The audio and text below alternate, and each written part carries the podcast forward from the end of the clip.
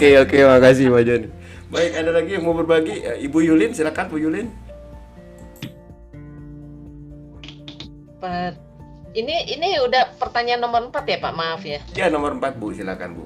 Hmm, Iya, perbedaannya eh, jelas sekali ya kalau eh, Yunus itu eh, berusaha untuk tidak melakukan kehendak Tuhan. Ya bahkan kalau di pasal 4 itu di dikatakan dia marah sama Tuhan eh, karena dikasih tugas untuk ke Niniwe ini.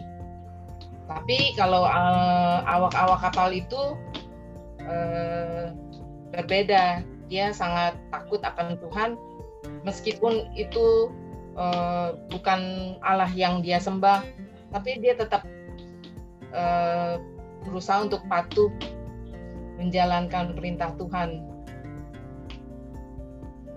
Eh, bahkan dia di ayat 16 ditulis membuat nasar.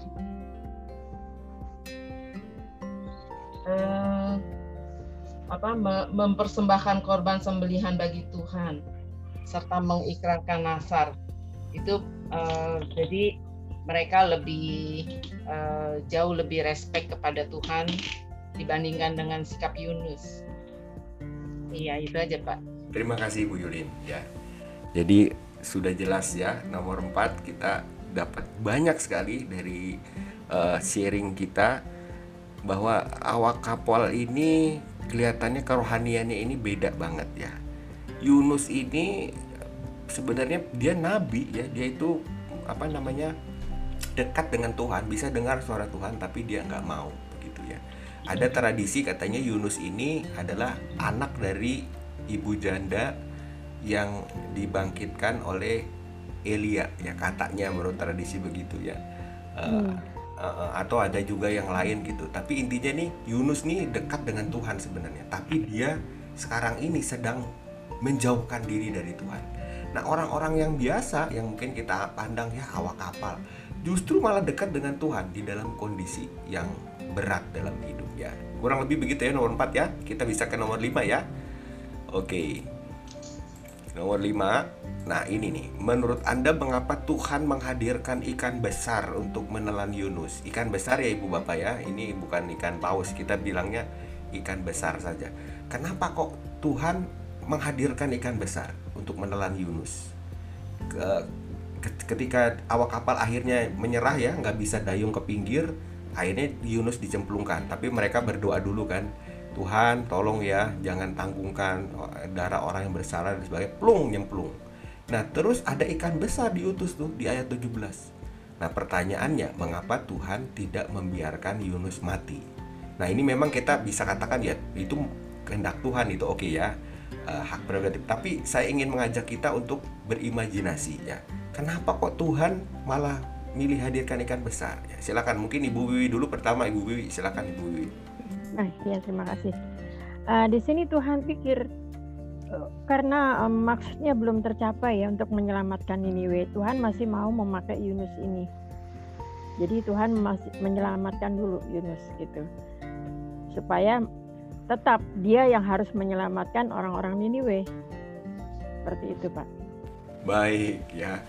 Jadi pokoknya kalau Tuhan udah berkehendak tadi Pak Kusdianto udah bilang ya nggak ada yang bisa cegah ya. Ya.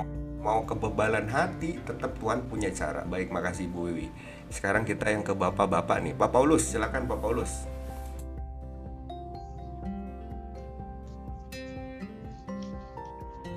Jawaban saya sama kayak Bu Wiwi ya, bahwa Tuhan mempunyai rencana besar untuk menyelamatkan orang Yue ini. Rencana besar itu tidak akan bisa dihalang-halangi oleh siapa pun. Jadi meskipun di sini dalam sebuah kalau skenario film ini si Yunus ini tamat riwayatnya gitu, tapi bagi Tuhan nggak tamat riwayatnya, karena rencana itu harus terus berjalan gitu.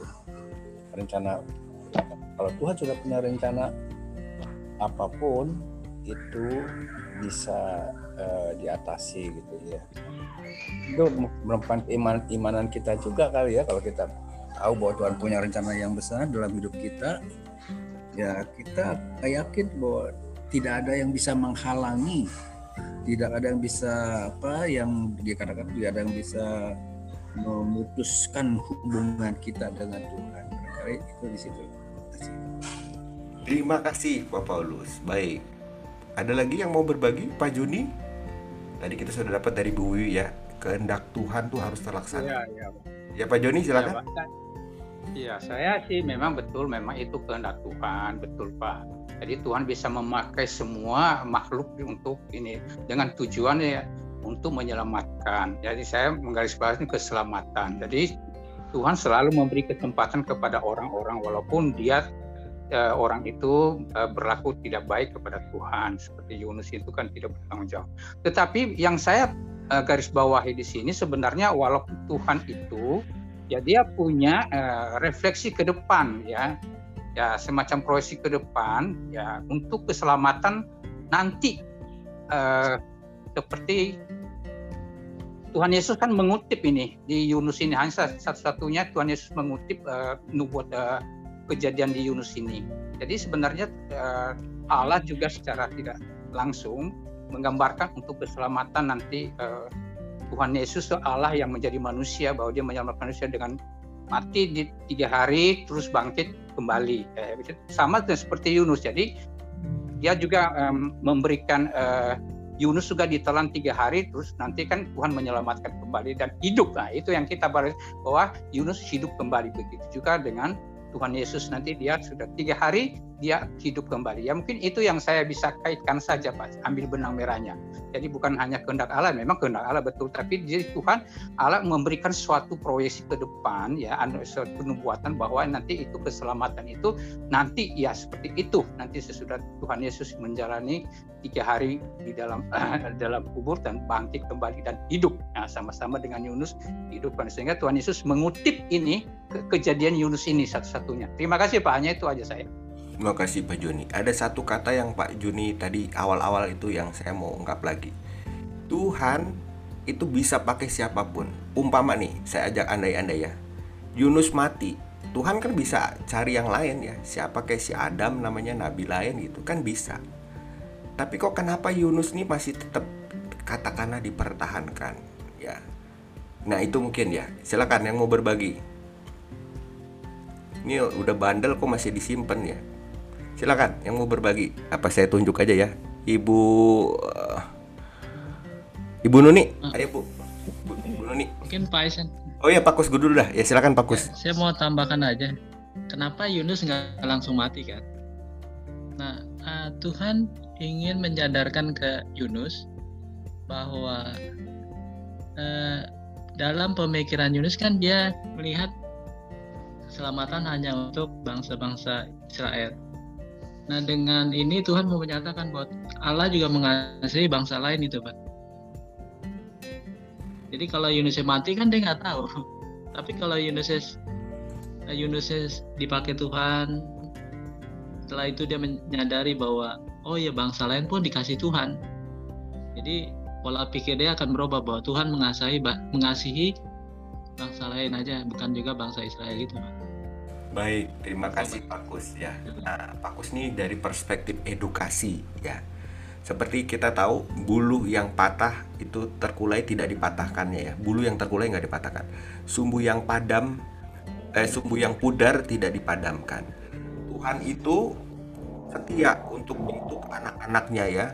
Yang nakal, yang bandel itu nggak dibuang, tapi untuk diajak dikasih lihat ayo terus berproses denganku gitu ya. Kalau Yunusnya mati nggak akan nggak akan tadi kan kita dari awal nih Pak udah ingatkan ya.